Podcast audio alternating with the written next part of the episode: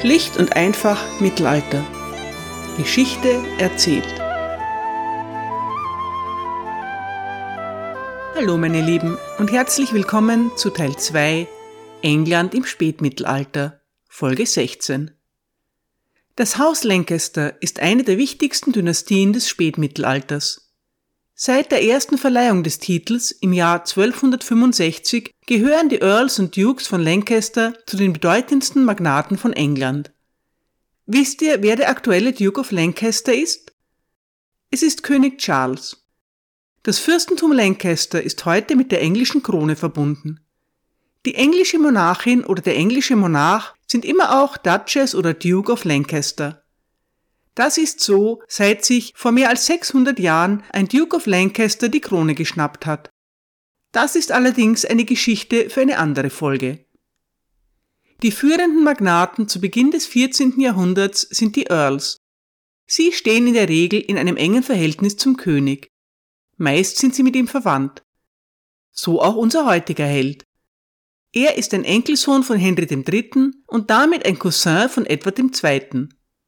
Thomas of Lancaster steht an Macht und Reichtum nur dem König selbst nach. Er ist das Paradebeispiel für ein overmighty subject, einen übermächtigen Untertan. Der Ausdruck bezeichnet laut der English Enzyklopädie, Zitat, einen königlichen Untertanen im spätmittelalterlichen England, der durch finanziellen, militärischen und oder persönlichen Einfluss Befugnisse ausübte, die denen des Königs selbst ebenbürtig waren oder darüber hinausgingen. Zitat Ende. Solange ein solcher Gefolgsmann loyal zur Krone steht, ist das kein größeres Problem. Wenn er allerdings unzufrieden ist, wird er für den König zu einer echten Bedrohung. Heute geht es um Thomas of Lancaster. Ein übermächtiger Untertan greift durch. Wenn man sich seine Verwandtschaft aussuchen könnte, so hätte Thomas of Lancaster eigentlich gut gewählt. Sein Vater ist Edmund Plantagenet, der jüngere Sohn von Henry III. Henry III. versucht, seinem jüngeren Sohn auch eine Krone zu verschaffen. Sein Plan ist, ihn zum König von Sizilien zu machen. Da das nicht funktioniert, beschenkt er ihn anderweitig, nach dem Sturz von Simon de Montfort und der Ächtung der Rebellen hat König Henry reichlich Ländereien zu vergeben. Edmund erhält unter anderem das Earldom of Leicester und es wird sogar noch ein neues Earldom für ihn geschaffen. Edmund Plantagenet wird der erste Earl of Lancaster. Edmund ist ein treuer Gefolgsmann seines Vaters und später seines Bruders, Edward I. Sein ältester Sohn Thomas gehört von Geburt an zur absoluten Oberschicht des englischen Reiches.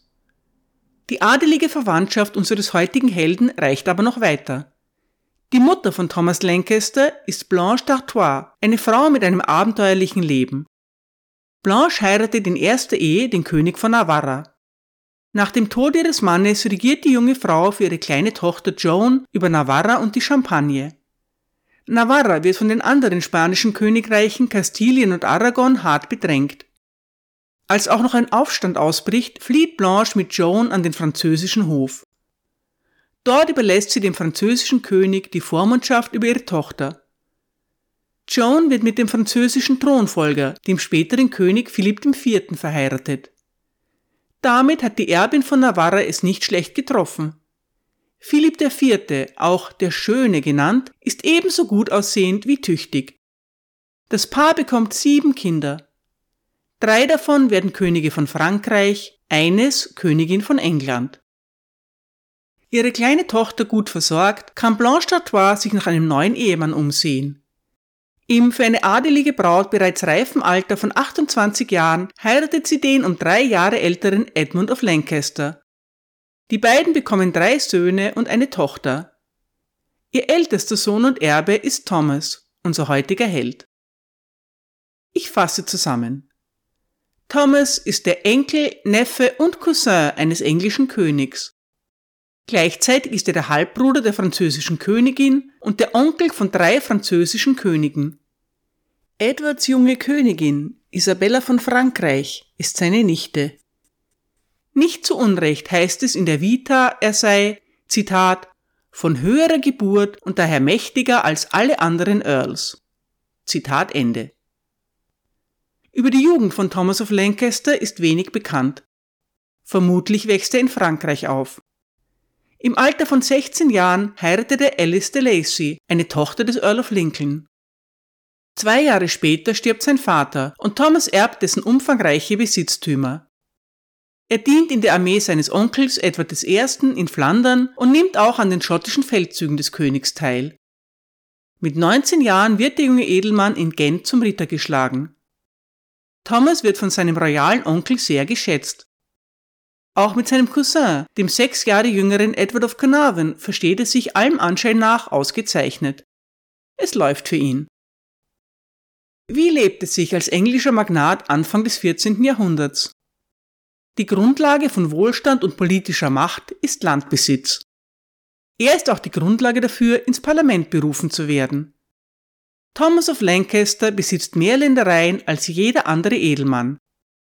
Zeitweise hält er fünf Earldoms, Leicester, Derby, Lancaster und aus dem Erbe seiner Frau Lincoln und Salisbury. Es ist fast schon absurd. Lancashire und Yorkshire, also die nördlichen Midlands, kontrolliert Thomas faktisch alleine.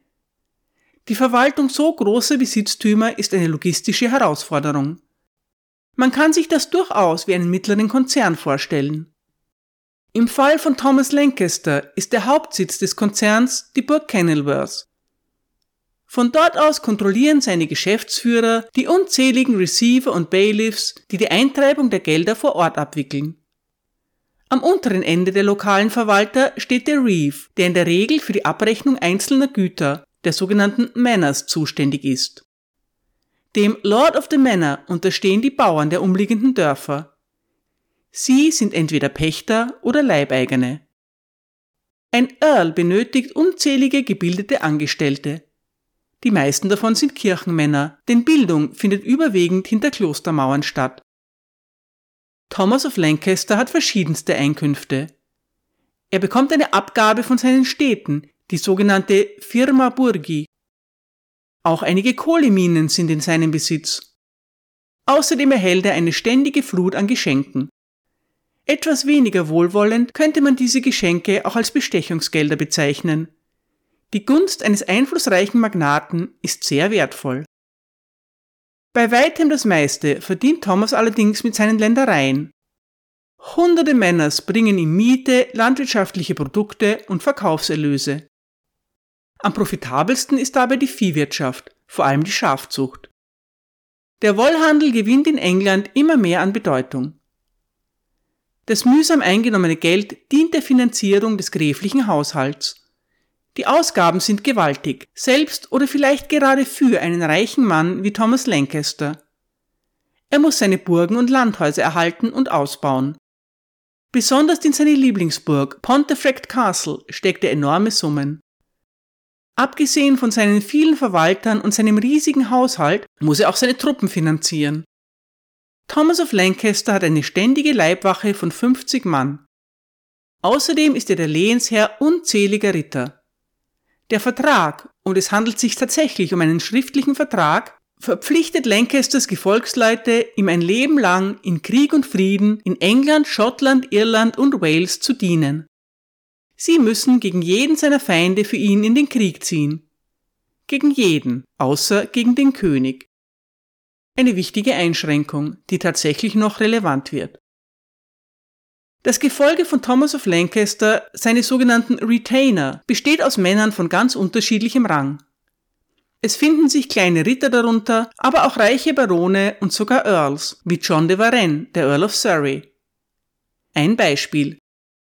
Der wohlhabende William Baron Latimer verpflichtet sich dazu, Lancaster mit 40 Soldaten und 10 Rittern zu unterstützen.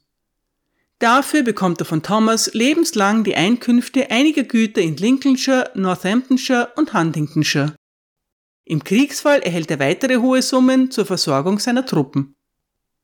Wenn ein Ritter oder ein anderer ranghoher Vasall aus seinen Diensten ausscheidet, erhält er oft ein Landgut, ein Männer als Alterssitz. Solange er lebt, gehören ihm die Erträge dieses Gutes. Auch das sind gehörige Kosten für einen Magnaten wie Thomas. Die Größe und die Pracht seines Haushalts und seines Gefolges sind Thomas of Lancaster sehr wichtig. Damit ist er unter den Baronen keine Ausnahme, ganz im Gegenteil. Sein Chronist schreibt, Zitat, Vieles, was die Zeitgenossen unter dem Wort Largesse verstanden, fand im Haus des Lords seinen Ausdruck. Verschwenderische Gastfreundschaft, aufwendige Unterhaltung, Almosen in großzügigem Umfang und die Beschäftigung einer großen Anzahl von Hausangestellten waren alles Eigenschaften, die die Freunde und Nachbarn des Magnaten beeindruckten und dazu beitrugen, diesem Magnaten eine Gefolgschaft zu verschaffen. Zitat Ende. Das alles verschlingt große Summen.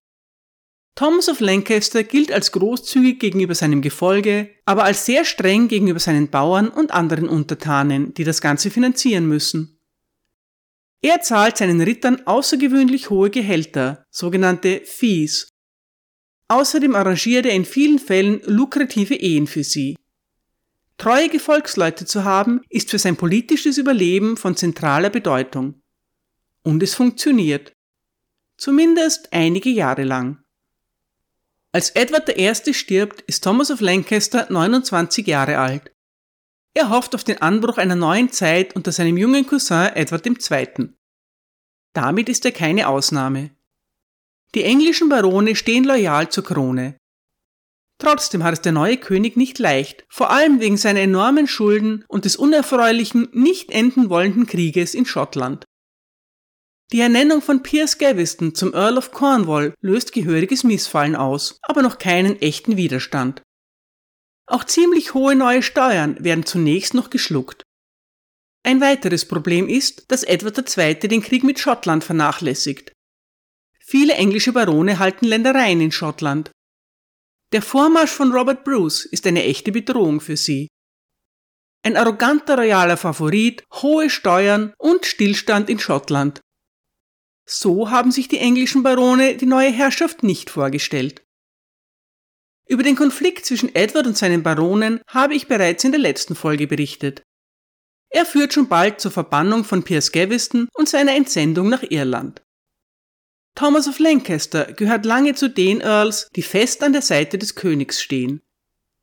Von der Seitenlinie aus sieht er zu, wie Gaveston verbannt wird, nach Irland reist und wie der unglückliche König sofort damit beginnt, an der Rückkehr seines Freundes zu arbeiten. Bereits wenige Monate später hat Edward II. die Barone mit großzügigen Geschenken und Gunstbeweisen wieder auf seine Seite gebracht. Sie sind dazu bereit, dem König eine zweite Chance zu geben. Niemand hat Interesse an einem anhaltenden Konflikt. Genau zu diesem Zeitpunkt, als sich allgemeine Harmonie breit macht, zieht sich Thomas of Lancaster vom Hof zurück. Der Grund dafür ist nicht überliefert. Falls es eine Meinungsverschiedenheit oder einen ernsthaften Konflikt zwischen dem König und seinem Cousin gegeben haben sollte, so haben die Chronisten ihn uns leider vorenthalten. Irgendetwas Ernstes aber muss vorgefallen sein, und wie wir bereits seit Henry II. wissen, ein Familienzwist im Hause Plantagenet kann unschön werden. Edward II. hat nur eines im Sinn, die schnellstmögliche Rückkehr von Piers Gaveston. Dem Favoriten des Königs droht, sollte er nach England kommen, die sofortige Exkommunikation. Edward II. schickt den Earl of Pembroke zum Papst nach Avignon. Er soll dafür sorgen, dass dieses Problem beseitigt wird. Pembroke ist kaum abgereist, da veranstalten die übrigen Magnaten ein Turnier in Dunstable. Das klingt zunächst einmal unverdächtig. Ritter mit genügend Tagesfreizeit veranstalten ein Turnier, oder? Ja und nein.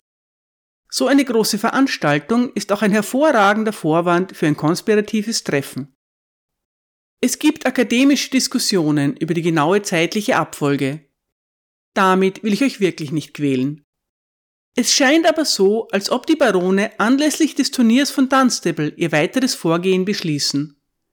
Es scheint weiter so, als ob Thomas of Lancaster nun die Rolle des Anführers der Opposition übernimmt. Er bringt ein Gefolge von 74 Rittern mit, was etwa ein Viertel aller Teilnehmer ausmacht. Die Barone stecken also die Köpfe zusammen. Sie produzieren ein Dokument, das sie dem König bei der nächsten Parlamentseröffnung vorlegen. In elf Artikeln wird erklärt, dass das Land nicht gemäß der Magna Carta regiert wird. Zum Beispiel würde der König seine Bezugsrechte missbrauchen. Damit ist die sogenannte PRI gemeint. Wenn der königliche Haushalt Lebensmittel und andere Waren benötigt, und er benötigt jede Menge Lebensmittel und andere Waren, so werden diese in der Umgebung requiriert. Die Bezahlung erfolgt schleppend oder gar nicht. Die PRI ist schon lange ein Problem, welches nie wirklich gelöst worden ist. Gegenüber Edward I. konnten sich die Bürger mit ihren Anliegen nie durchsetzen. Nun versuchen sie es bei Edward II. Die Barone graben alle alten Beschwerden aus, die ihnen so einfallen. Die Zuständigkeit des Stewards und des Marschalls seien zu Unrecht erweitert worden. Die exzessive Verwendung des Privy Seals, des privaten Siegel des Königs, verhindere eine faire Rechtsprechung. Kriminelle, die in der Armee des Königs gedient haben, würden nur allzu leicht begnadigt werden. Die versammelten Parlamentarier erklären, dass diese Reformen von der Gemeinschaft des Reiches vereinbart worden wären. Diese kühne Behauptung entwickelt sich zu einem Standardsatz in ihren Schriftstücken. Edward II. hört sich alles gleichmütig an. Freundlich erklärt er, dass er anlässlich des nächsten Parlamentes darauf antworten würde. In der Zwischenzeit wartet der König ungeduldig auf Nachricht aus Avignon. Endlich trifft sie ein. Der Papst hebt die Strafe für Piers Gaveston auf. Edward triumphiert. Damit die Stimmung nicht völlig kippt, macht er einige Konzessionen. Er verspricht, seine Schulden zu begleichen und für seinen Hof requirierte Waren von nun an sofort zu bezahlen. Dann, endlich, kehrt Piers Gaveston nach England zurück. Er zeigt sich gut gelaunt. Kaum wieder an der Seite des Königs, denkt er sich lustige Spitznamen für die anderen Earls aus. Warwick ist der schwarze Hund von Arden und Lincoln der Dickbauch. Pembroke, ein eher bleicher und hagerer Mann, ist Joseph der Jude und Lancaster der Grobian. Edward II. amüsiert sich köstlich, aber damit ist er auch schon der Einzige. Gavistons rüpelhaftes Verhalten zeugt von großer Arroganz, aber auch von enormer Dummheit. Seine Standesgenossen auf so alberne Art zu beleidigen, ist nur ein weiterer Schritt auf dem Weg zur Eskalation. Edwards versprochene Reformen lassen auf sich warten. Die Stimmung verschlechtert sich merklich. Als ein neues Parlament einberufen wird, erscheinen die wichtigen Earls mit großem Gefolge. Sie weigern sich, ihre Waffen abzulegen. Die Vita erzählt. Zitat. Nun, da Pierce seine frühere Position wiedererlangt hatte, begann er damit, sich schlechter zu verhalten als vorher. Er blickte auf die Earls und Barone herab und gab ihnen beleidigende Spitznamen. Er nahm Ämter und Autorität von anderen und gewährte diese nach Belieben Mitgliedern seines Haushalts. Die großen Männer des Landes begannen sich darüber zu ärgern, besonders der Earl of Lancaster, weil einer seiner Vasallen auf Betreiben von Piers entlassen wurde. Passt auf euch auf, Piers, denn der Earl of Lancaster wird es euch mit gleichem zurückzahlen. Der Lord König selbst war überglücklich über Piers Anwesenheit, wie jemand, der einen Freund empfängt, der von einer langen Pilgerreise zurückkehrt. Er verbrachte angenehme Tage mit ihm. Zu Weihnachten reisten der Lord König und Piers mit dem ganzen Haushalt nach Langley, wo der König sehr gerne war. Dort verbrachten sie die Festtage, unterhielten sich täglich und kompensierten die frühere Abwesenheit vollständig durch eine lange ersehnte Nähe und Gespräche. Als die friedliche Weihnachtszeit vorbei war, kamen alle Barone auf Erlass des Königs nach London. Sie weigerten sich jedoch, sich zum Parlament einzufinden. Als der König nach dem Grund für die ungewöhnliche Verzögerung fragte, antworteten sie den königlichen Boten, dass es ihre Pflicht sei, auf seinen Befehl hin zu kommen. Solange aber ihr Hauptfeind, der das Königreich in Aufruhr versetzt hätte, sich in der Kammer des Königs herumtreiben würde, sei ihre Sicherheit nicht gewährleistet. Sie erklärten mit einer Stimme, dass sie, wenn es absolut notwendig sei, sich dem König zu präsentieren, bewaffnet erscheinen würden. Seine königliche Majestät sollte sich dadurch nicht beleidigt oder verletzt fühlen. Jeder müsse den sicheren Weg wählen. Schließlich schickte der König auf Anraten seiner Freunde Piers für einige Zeit an einen sehr sicheren Ort, damit die Verhandlungen, die begonnen worden waren, wie gewünscht zu einem Ergebnis kommen konnten. Zitat Ende. Als das Parlament endlich eröffnet werden kann, wird Edward sofort eine Petition vorgelegt. Die Barone verlangen die Einrichtung einer Kommission mit der Befugnis, innerhalb von 18 Monaten alle Aspekte der königlichen Regierung zu reformieren. Für eineinhalb Jahre soll der junge König seine Macht abgeben. Es ist eine schreckliche Demütigung, aber Edward II. bleibt keine andere Wahl. Widerwillig stimmt er der Ernennung von 21 sogenannten Lords Ordainers zu. Es handelt sich dabei um sieben Bischöfe, acht Earls und sechs Barone. Federführend dabei sind der Earl of Lincoln und sein Schwiegersohn, Thomas of Lancaster. Während sich das neue Komitee an die Arbeit macht, verzieht sich der gekränkte König nach Norden. Gemeinsam mit Piers Gaveston führt er eine 5000 Mann starke Armee nach Schottland. Er wird seinen Magnaten schon zeigen, was für ein martialischer König er ist. Über ein Jahr lang zieht er von Stadt zu Stadt und von Burg zu Burg. Da und dort kann er kleinere Erfolge erzielen, und seine Ritter freuen sich auch sehr, ihren König persönlich kennenzulernen. Leider weigert sich der schottische Anführer Robert Bruce hartnäckig, sich einem Kampf zu stellen. Der Feldzug verpufft. Einer der Gründe für das magere Ergebnis der schottischen Kampagne ist, dass außer Piers Gaveston nur zwei weitere Earls teilnehmen. Der junge Earl of Gloucester und der eher unbedeutende Earl of Surrey.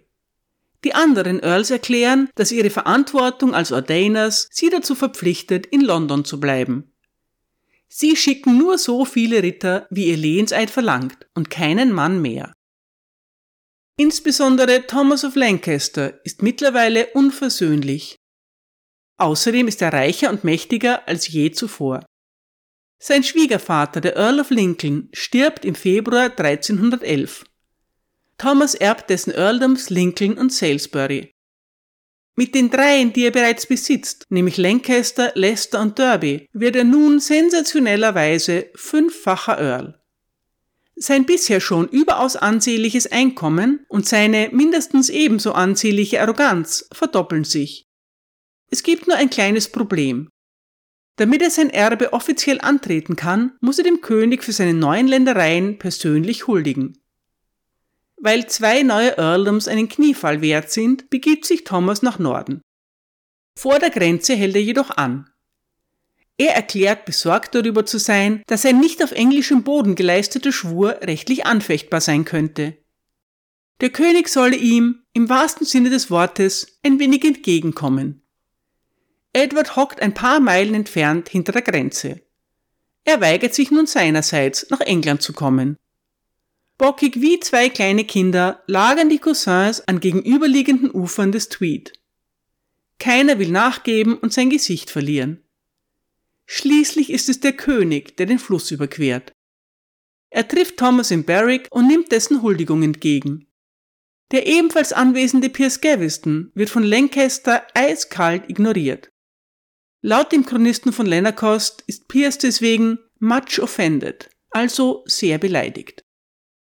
Unterdessen haben die bienenfleißigen Lords Ordainers ein hübsches Dokument verfasst, die Ordinances, zu Deutsch die Verordnungen. Sie enthalten 41 Artikel und befassen sich mit dem gesamten Spektrum der Regierungstätigkeit. Den königlichen Vorrechten, dem Haushalt des Königs, der Einhebung und Kontrolle von Steuern, dem Schutz der Kirche, der Gerichtsbarkeit, der Ernennung von lokalen Beamten, den parlamentarischen Regeln und vielem mehr. Der Handlungsfreiheit des Königs werden enge Grenzen gesetzt. Es wird ihm verboten, ohne Zustimmung des Parlaments in den Krieg zu ziehen, das Reich zu verlassen, Minister zu ernennen oder Lehen zu vergeben. Alle seine bösen Ratgeber sollen entlassen werden. Vor allem, wie könnte es anders sein, Piers Gaveston. Dem mittlerweile allgemein verhassten Earl of Cornwall ist ein eigenes Kapitel gewidmet. Piers sei nicht nur ein böser Ratgeber, sondern ein Plünderer des Königreichs, ein Feind des Volkes und ein Beschützer von Übeltätern.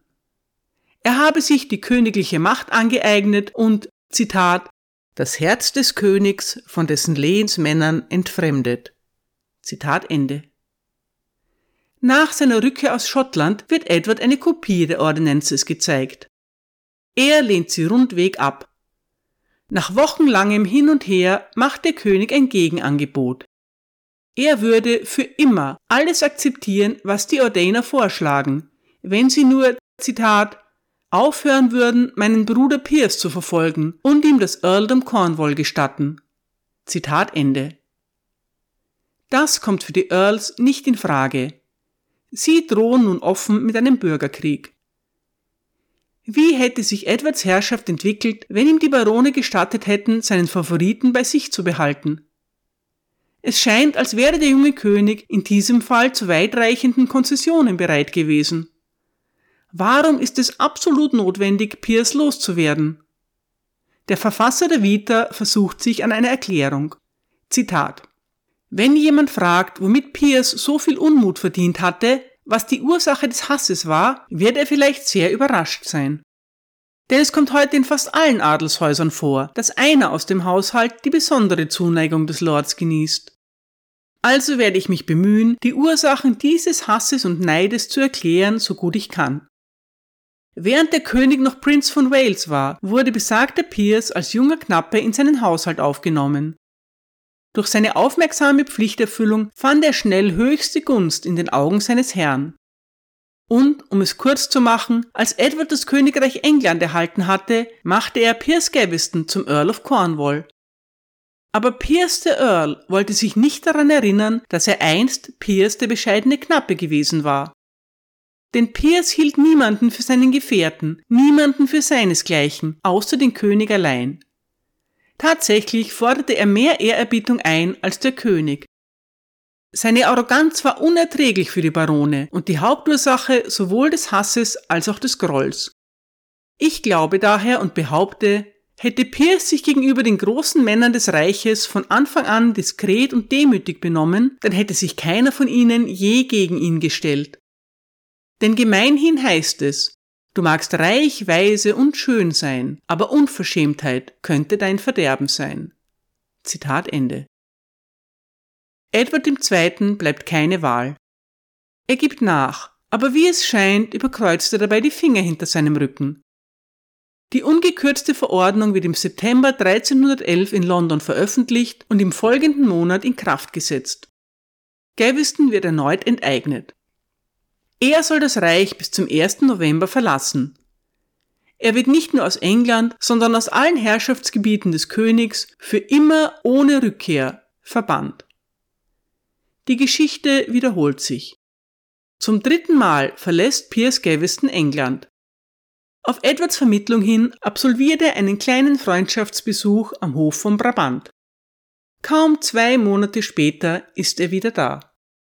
Edward II. widerruft die Ordinances und setzt Piers wieder in sein Earldom Cornwall ein. An unter Druck getroffene Vereinbarungen fühlt sich der englische König grundsätzlich nicht gebunden. Die allgemeine Empörung ist groß und die Gerüchteküche kocht. Der König, so heißt es, würde Robert Bruce als König der Schotten anerkennen und die Gascogne an Philipp IV. übergeben. Alles als Gegenleistung für den Schutz von Gaveston. Die Ordainer schäumen vor Wut. Machtlos müssen sie mit ansehen, wie die Arbeit des letzten Jahres mit einem Schlag vom Tisch gewischt wird. Der Erzbischof von Canterbury exkommuniziert Piers Gaveston. Aber darüber hinaus? Was bleiben ihnen für Möglichkeiten? Ein Bürgerkrieg? Offener Widerstand gegen den König? Davor schrecken dann doch viele zurück. Fünf mächtige Männer aber haben endgültig genug. Die Earls von Lancaster, Pembroke, Hereford, Arundel und Warwick leisten einen Eid. Sie setzen die Ordinances wieder in Kraft. Außerdem erklären sie, nicht zu ruhen, bis Gaveston gefasst ist. Auch gemäßigte Edelleute wie die Earls von Gloucester und Surrey verpflichten sich dazu, nach ihm Ausschau zu halten. Thomas of Lancaster fordert Edward II. in einem Brief dazu auf, ihnen Gaveston entweder zu übergeben oder ihn ins Exil zurückzuschicken. Keines von beiden, denkt sich der König und versucht Zeit zu gewinnen. Er und Piers fliehen nach Newcastle. Als Lancaster gemeinsam mit weiteren Baronen dort auftaucht, entschwinden sie in letzter Minute per Schiff nach Scarborough Castle. Sie haben es so eilig, dass Waffen, Streitrösser und eine Menge königlicher Juwelen in Newcastle zurückbleiben. Was außerdem noch zurückbleibt, ist Edwards Frau, die schwangere Königin Isabella. Dass er seine 16-jährige Frau zurücklässt, um mit seinem Favoriten zu fliehen, ist Edward mehrfach äußerst negativ ausgelegt worden. In Wahrheit aber ist es einfach nicht notwendig, dass Isabella an der gefährlichen Flucht per Schiff teilnimmt. Ihr droht keine Gefahr. Thomas of Lancaster ist, wie anfangs erwähnt, ihr Onkel. Er lässt seine junge Nichte und ihr Gefolge unbehelligt auf dem Landweg abreisen. In Scarborough Castle zu hocken ist keine langfristige Lösung. Edward macht sich auf, um Truppen zu sammeln. Unterdessen verschanzt sich Piers Gaveston in der Burg. Dort wird er schon bald vom Earl of Pembroke und einigen anderen Lords belagert. Thomas of Lancaster sorgt mit seinen Truppen unterdessen dafür, dass der König von seinem Freund abgeschnitten bleibt. Edward wird panisch. Er sendet Briefe, in denen er Bedingungen für eine Kapitulation vorschlägt. Die Belagerer, allen voran der Earl of Pembroke, sollen schwören, dass sie Gaveston beschützen werden. Wenn sie einen solchen Eid leisten würden, dürften sie ihn in Gewahrsam nehmen. Dann sollten sie sich mit dem König und dem Earl of Lancaster in York treffen. Dort würden dann die Übergabebedingungen ausverhandelt werden. Wenn keine Einigung erzielt würde, würde Gaveston nach Scarborough zurückgebracht werden. Der Earl of Pembroke stimmt dem Vorschlag zu, angeblich ohne sich mit den anderen Earls abzusprechen. Außerdem gibt er dem König sein Wort, dass Gaveston während seiner Haft nicht zu Schaden kommen wird. Mit diesem letzten Versprechen nimmt er allerdings den Mund etwas zu voll. Was für uns seltsam klingt, ist nicht unüblich. Belagerungen werden oft auf diese Weise für Verhandlungen ausgesetzt. In diesem Fall sind die Bedingungen für den Belagerten allerdings unverhältnismäßig vorteilhaft. Thomas Lancaster jedenfalls fühlt sich an die Vereinbarung nicht gebunden. Er äußert die Vermutung, dass Pembroke bestochen worden sein könnte. Piers Gaveston begibt sich vertrauensvoll in Pembrokes Hände. Alle Parteien treffen einander vereinbarungsgemäß in York, wo aber kein Ergebnis erzielt wird. Der Earl of Pembroke reist mit seiner Geisel Richtung Süden. In Oxfordshire fällt ihm ein, dass seine Ehefrau sich ganz in der Nähe aufhält. Er beschließt, ihr einen spontanen nächtlichen Besuch abzustatten. Piers Gaveston mag er allerdings nicht mitnehmen. Er lässt ihn mit nur wenigen Wachen bei einem örtlichen Pfarrer zurück. Irgendjemand informiert den Earl of Warwick. Der sammelt sofort eine Streitmacht, reitet mitten in der Nacht los und umstellt frühmorgens das Pfarrhaus. Dann schreit er Steh auf, Verräter, du bist gefangen. Piers Gaveston wird nach Warwick Castle gebracht und dort eingesperrt. Der Autor der Vita höhnt, Zitat, der, den Piers Warwick der Hund nannte, hatte ihn nun an die Kette gelegt. Zitat Ende. Die Botschaft von Warwicks kühnem Handstreich verbreitet sich schnell. Bereits zwei Tage später treffen die Earls von Lancaster, Hereford und Arundel ein, um über Gavestons Schicksal zu entscheiden. Der geschockte Earl of Pembroke bemüht sich verzweifelt darum, seinen Schützling zurückzuerhalten. Er stößt aber selbst bei den gemäßigten Edelleuten auf taube Ohren. In Warwick Castle wird indessen hektisch diskutiert. Es gibt eine Art Tribunal. Das letzte Wort hat Thomas of Lancaster. Angeblich erklärt er, Zitat, Solange Gaveston lebt, wird es keinen Frieden in England geben, wie uns vielfach bewiesen worden ist. Zitat Ende. Gaveston wird durch die Autorität der Ordainer als Verräter verurteilt. Dann wird er am Morgen des 11. Juni dem Earl of Lancaster übergeben. Ich überlasse noch einmal dem Autor der Vita das Wort. Zitat.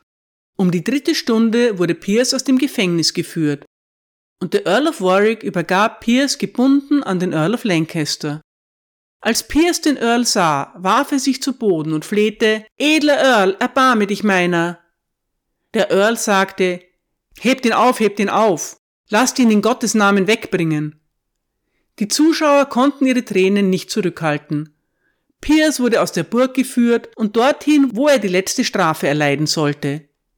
Die anderen Earls folgten in einiger Entfernung, um das Ende zu sehen, nur der Earl of Warwick blieb auf seiner Burg. Als sie an einen Ort namens Blacklow gekommen waren, der dem Earl of Lancaster gehörte, befahl ein Gesandter des Earl, dass Piers stehen bleiben solle. Auf Befehl des Earls wurde er an zwei Waliser übergeben. Einer von ihnen rammte ihm ein Schwert in den Bauch und der andere schnitt ihm den Kopf ab. Das wurde dem Earl mitgeteilt. Er glaubte es jedoch erst, als er den Kopf selbst gesehen hatte. Und nachdem das Geschäft so zu Ende gebracht war, gingen die Earls ihrer Wege. Die Dominikanerbrüder jedoch nahmen den Kopf von Pierce und nähten ihn wieder an den Körper. Sie brachten ihn nach Oxford. Weil er exkommuniziert war, wagten sie es aber nicht, den Leichnam in der Kirche zu begraben. Solcher Art war Pierce Ende, der zu hoch geklettert und in das Nichts abgestürzt ist, aus dem er kam. Zitat Ende. Der übermächtige Untertan Thomas of Lancaster hat sich durchgesetzt. Wenn er sich aber für den Sieger hält, so ist er im Irrtum. Fünf Monate später wird ein bemerkenswerter junger Mann geboren werden. Bis auf ihn gibt es in der tragischen Geschichte von Edward II. nur Verlierer. Danke für eure Aufmerksamkeit.